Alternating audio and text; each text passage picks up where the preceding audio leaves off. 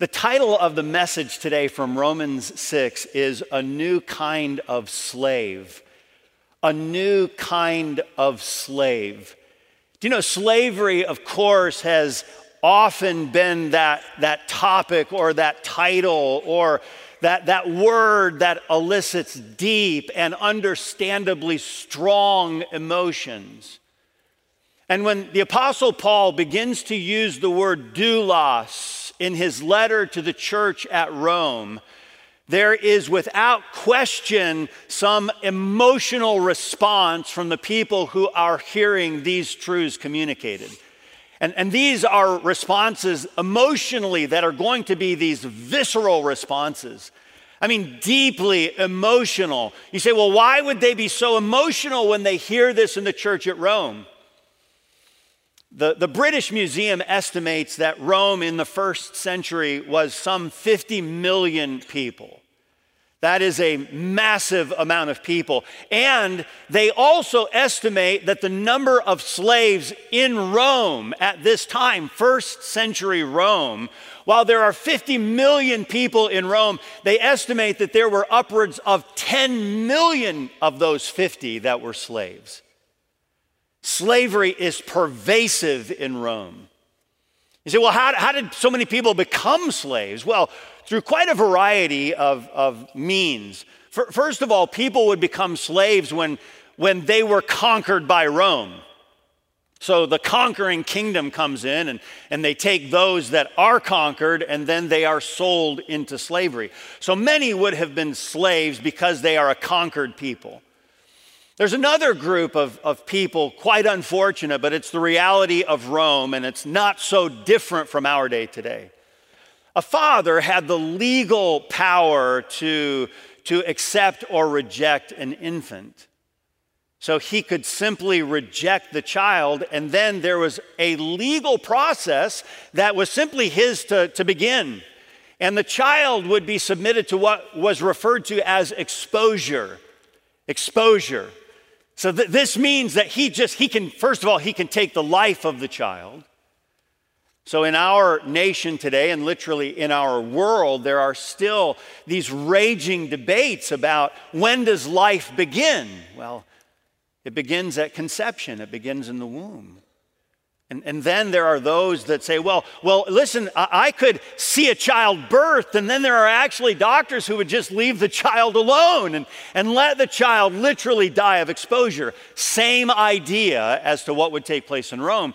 But in Rome, oftentimes a father would feign some sense of mercy and he would take the child. The child would be left sometimes just out front, but often taken to the, the square, the, the, the, the town square, a place where businesses would, would take place and flourish. And a child would be taken and simply left there and collected by those who would then raise the child into places of slavery where you could only imagine the purposes.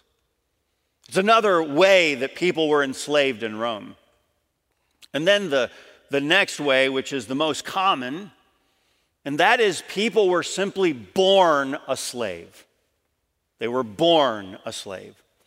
In other words, they, their parents were slaves owned by another, and then their children are slaves born into the household. When you start thinking about Paul using the terminology that he's going to use in the passage we're going to see today in Romans chapter 6, this does again bring up these very deeply held emotions. One commentary I read said that it's very likely that more than one half of the church in Rome had either previously been a slave or they were at that very moment enslaved. They were the doulos of the day, the bond slave. If you would, look with me in your Bible at Romans chapter 6 and we're going to start reading in verse number 17. Now, when you hear the word servant read in Scripture, please know that is the word This is the, the, the, the, the emotional word, the doulos that's being read. And when they hear that, this is not just a person who is, you know, make me a servant, humble and meek. This is a person who doesn't have a choice in the matter. I am the servant of, the doulos of. But Paul begins to expand their understanding of what does it mean to be a slave. This is a new kind of slave. Verse number 17, Romans chapter 6. But God be thanked that ye were the doulos, the bond slave, ye were the servants of sin. But ye have obeyed from the heart that form of doctrine which was delivered you.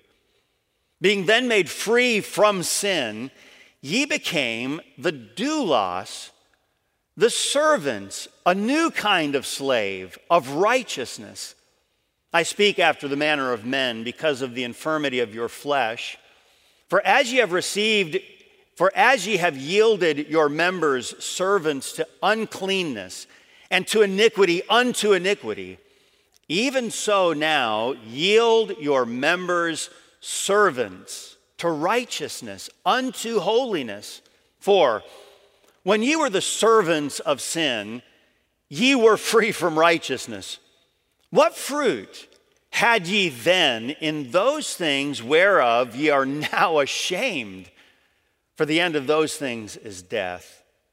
But now, being made free from sin and become servants to God, ye have your fruit unto holiness, in the end, everlasting life.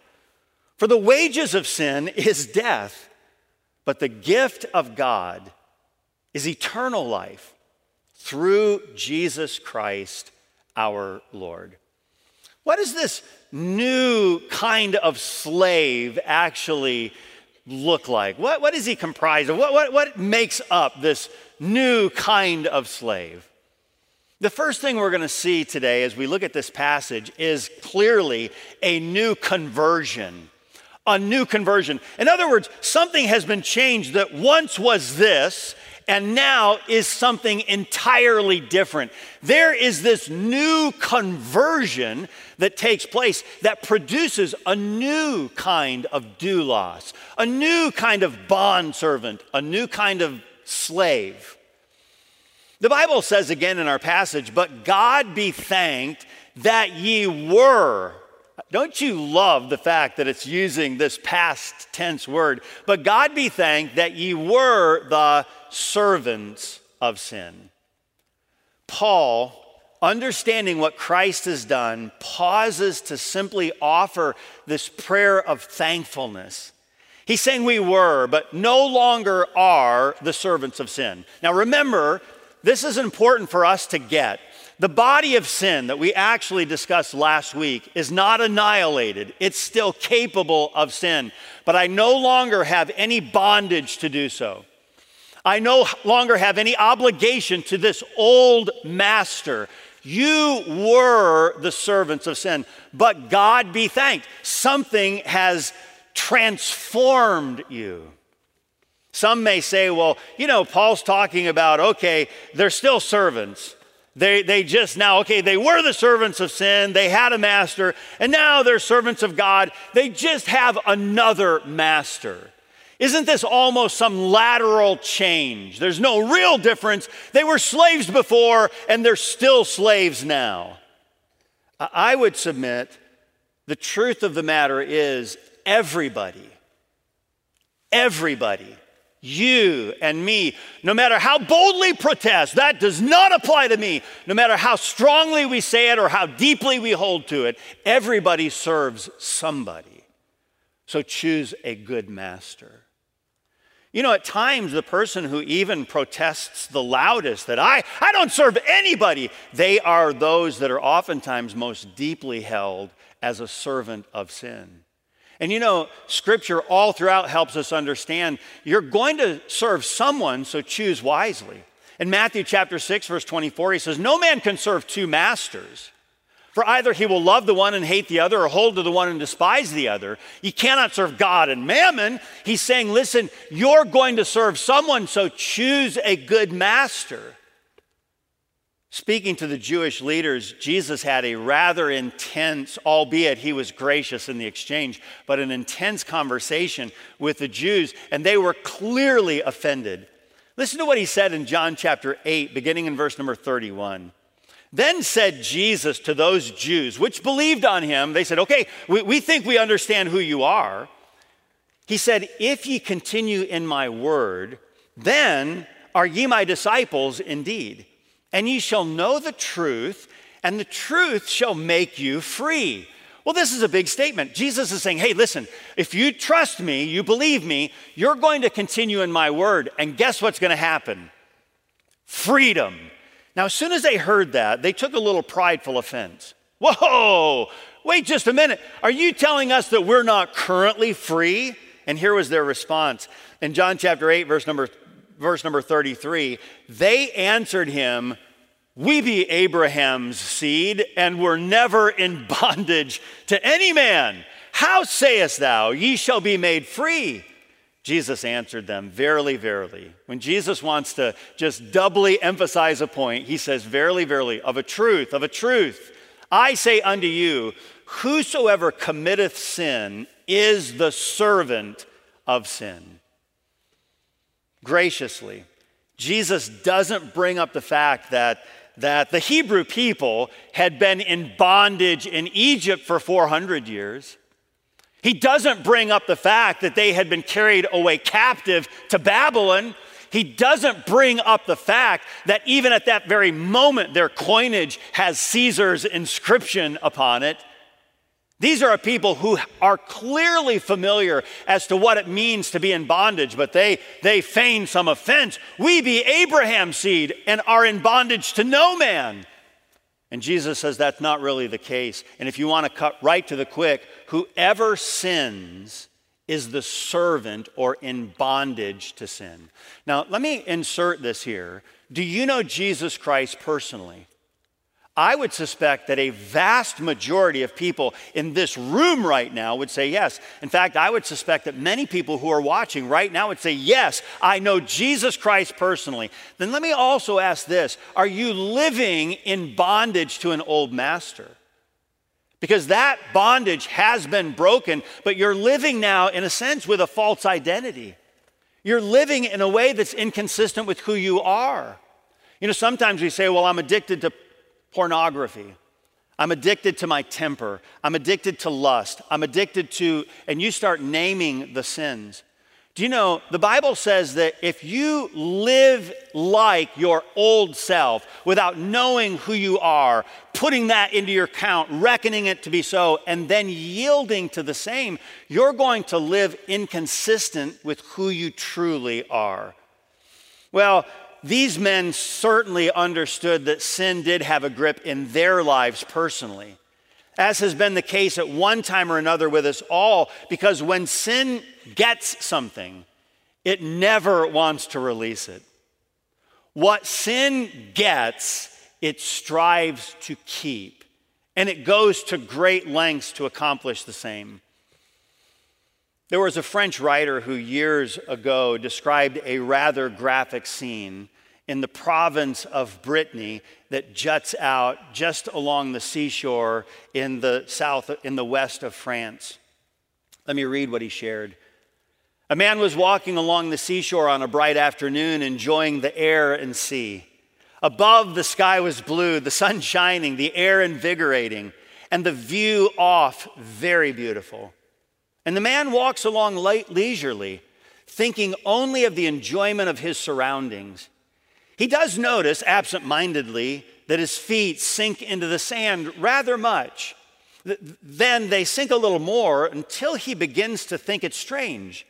Then, all at once, it flashes upon him that the tide is out. He has walked into a bed of quicksand.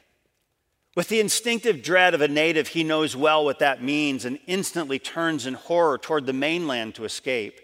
But his quicker, intense movements make his feet sink in deeper, up to his ankles. He plunges madly this way and that, calling wildly for help, but there is nobody to hear. And the more he plunges, the deeper he sinks. Now he turns to the left, seeking to find footing, and beyond the edge of the treacherous bed of quicksand, he now frantically turns to the right, now toward his knees, now it is over his loins, then the pressure crowds around his vitals. He stretches out his arms wildly and shrieks piteously for help. The pressure is seen in his face, his mouth, his nose, his ears.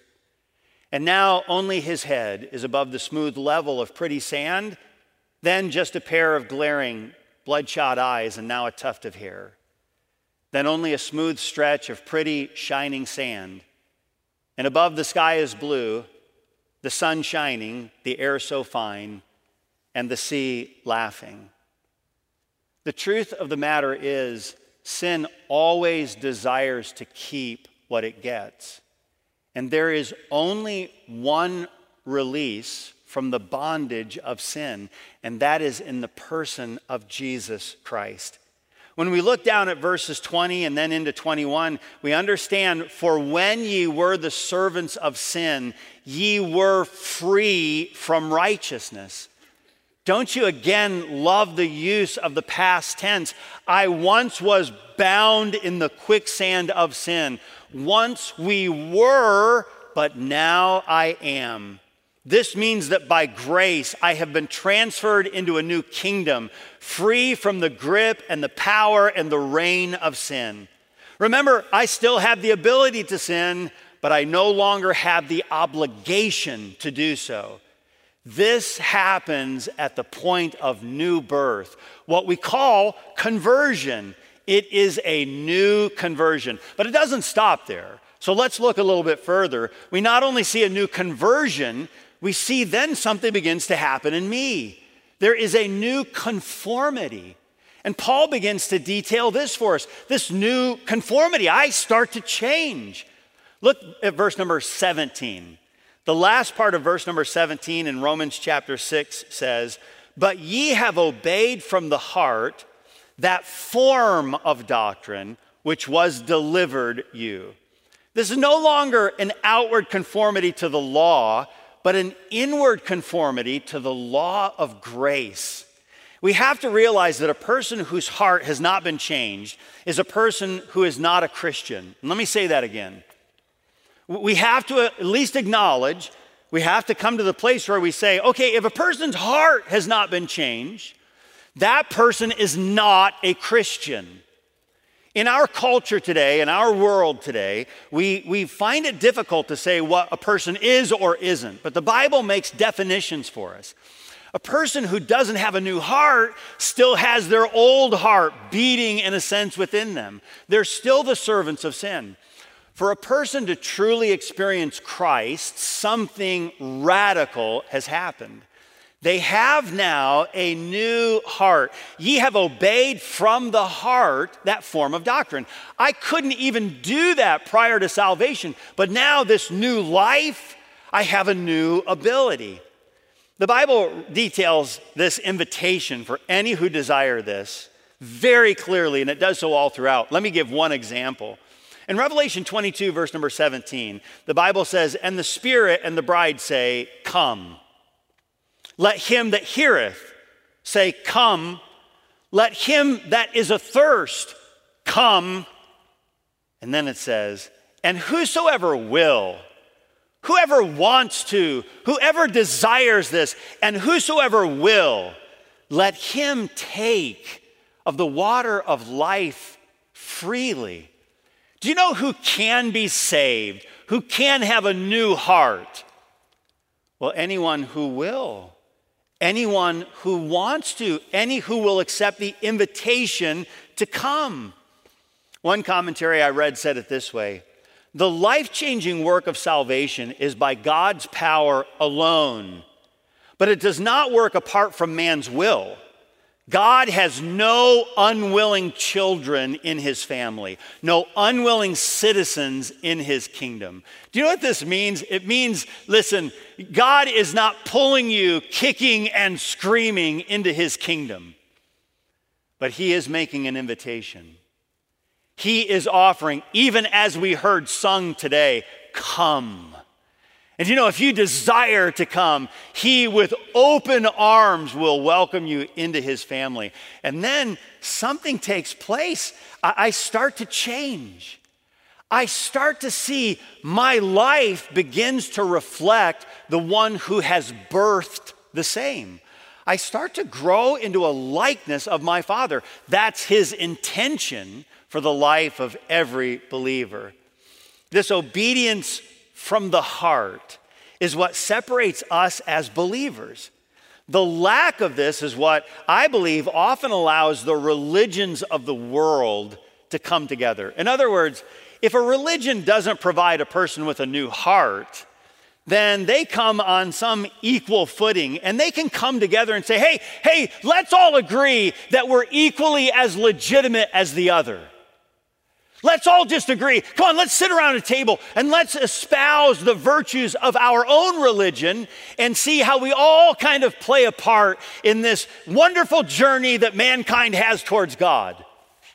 Listen, if you don't have a new heart, then you're just kind of coming up with man's ways. You, have got man's heart, and, and one way is as good as the next. There's a way which seemeth right unto man. And so all man's religions can come together and they can say, hey, listen, I believe this, you believe that. What works for you may not work for me, but this works for me. And we can just kind of all get along. But you know, the Bible and its teachings, its doctrines are uniquely singular. They're, they're not this pluralistic, let's just find ways that everybody likes and let's go with that. It is this new heart, and now I have this new way.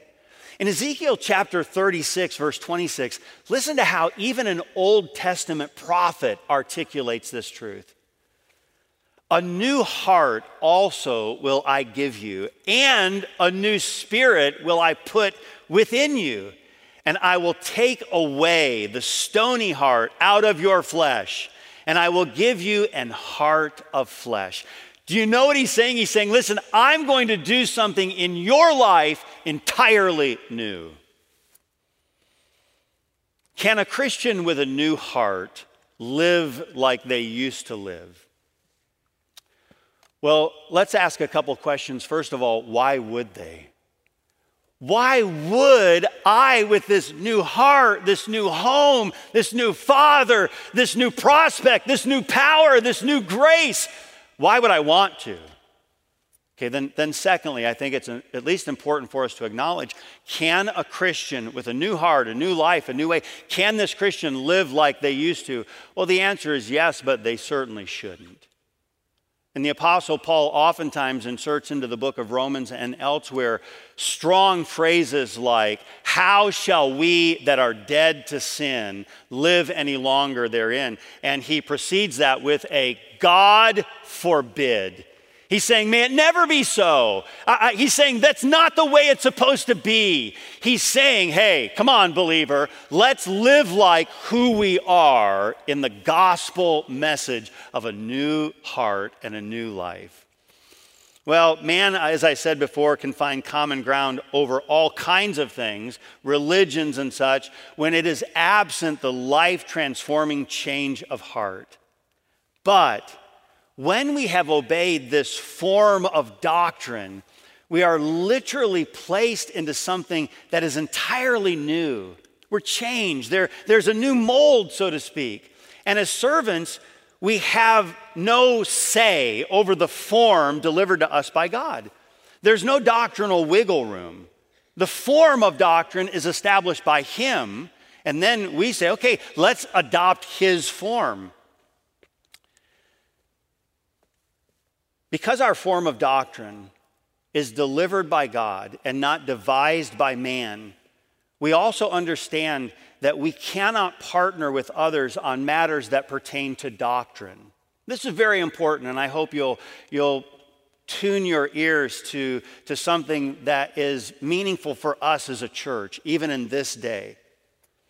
We don't have any wiggle room What is it that the Bible says this is what we have to do? So we understand that we cannot partner with others on matters that pertain to doctrine. Such is the case with the Roman Catholic or the Mormon or Jehovah's Witness religions, nor with those who teach that a person is saved by baptism or by works or by their own way or by a host of other things.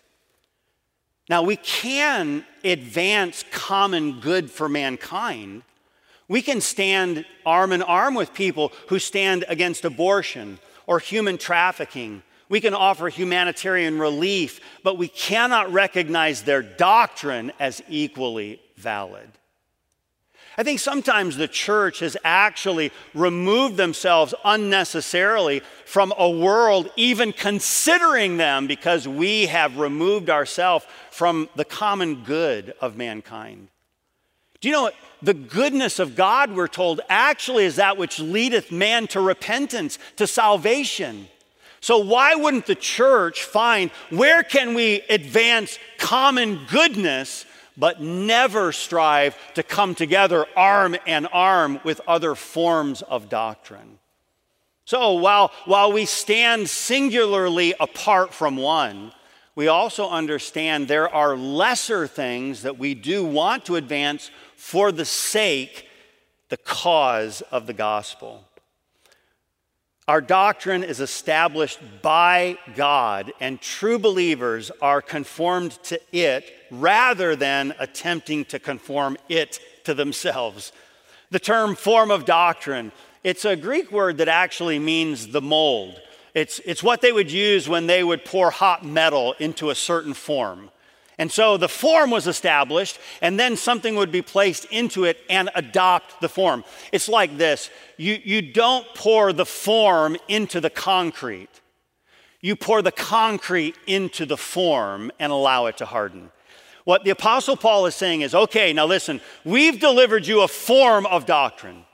Paul elsewhere says, if any man delivers to you another doctrine, another teaching, he says, listen, it could be an angel that came from heaven and deliver this to you. You reject it and hold on to this form of doctrine.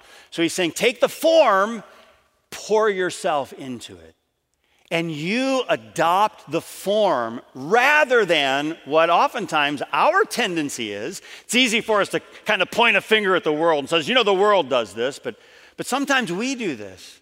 Sometimes we try to, I don't know, say there's probably some wiggle room with that, and, and we try to adopt the form to fit us rather than adopt ourselves to fit the form. As believers, we receive that form of doctrine we're never called upon to discover our own truth, as many espouse today, but rather find the truth and give ourselves wholly to it. This was what the Apostle Paul um, um, was teaching to a younger pastor, Timothy. He said in 1 Timothy 4:16, "Take heed unto thyself and unto doctrine. Continue in them, for in doing this thou shalt both save thyself. Timothy, this is going to be good for you, and them that hear thee. Timothy, you're going to be sharing these truths with other people. This is going to be good for you, that form of doctrine. So teach it, preach it. It'll be protective for you and helpful for those who hear you. So when Paul is instructing the church at Rome, he again goes to doctrine. You have obeyed from the heart that form of doctrine. You know, sometimes I know this is, this is maybe our mental tendency. Oh boy, there's so much doctrine. You know, we're, we're still in Romans and we will be in Romans. I am so thankful for the way that God the Holy Spirit constructed a book that keeps strumming the chord of doctrine.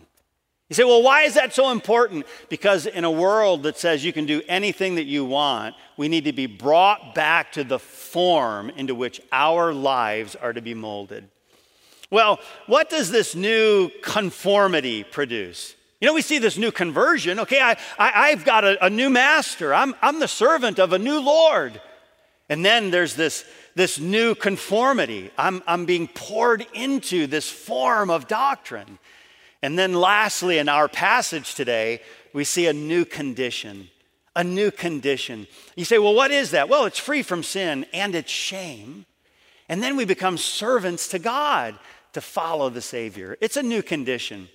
Okay, depending on whose servant you are, you're going to find two very different outcomes in life. Look again, Romans chapter 6. Let's start in verse number 21. Romans 6, verse number 21. What fruit had ye then in those things whereof ye are now ashamed? For the end of those things is death. That word always means separation. But now, being made free from sin and become servants to God, ye have your fruit unto holiness, and the end, everlasting life, no separation. Verse 23 For the wages of sin is death, but the gift of God is eternal life through Jesus Christ our Lord. Do you know, often we refer to fruit um, with this word. In fact, we go to that section in the grocery store. We might say, uh, your wife might say, hey, uh, I'll be over in the produce section of the store. And as soon as we hear the produce section, we understand, oh, that's probably fruits and vegetables, because that is what is being produced. And you know, in the Christian life, when it starts to talk about the fruits of, the fruits of, we're really talking about what is it that my life is producing? What are the evidences of my new heart? my new life, this new form of doctrine. You know, often we, we see that, yeah, at one point I was the servant of sin and I had produce that was evidence of the same. But I'm not a servant of sin anymore. I have a new master. I'm a new kind of slave. And guess what else is supposed to take place? Now I don't produce the same thing.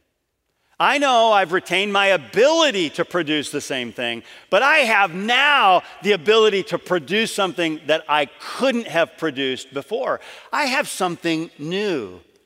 You know, when he talks about you were the servants of sin, we have even, even something that is demonstrated like, wow, I passed from death, separation from God, to life, no separation from God. He said, Remember when, when ye were the servants of sin, and you remember when you were doing those things whereof ye are now. And then he uses a, a word that we don't use a lot anymore. Ye, ye were, you, you are now ashamed. Ashamed. Hey, listen, when you were a kid, did your mom ever say, shame on you? Shame on you. For shame, for shame, for shame. You know, there's that idea that, hey, what you did, that's shameful. That's, that's not consistent with who you are. Um, sometimes they'd say, we didn't raise you like that. Okay. Do you know what the Apostle Paul says? He says, okay, now you recognize you used to take pride in something that you now look back on and you say you are now ashamed.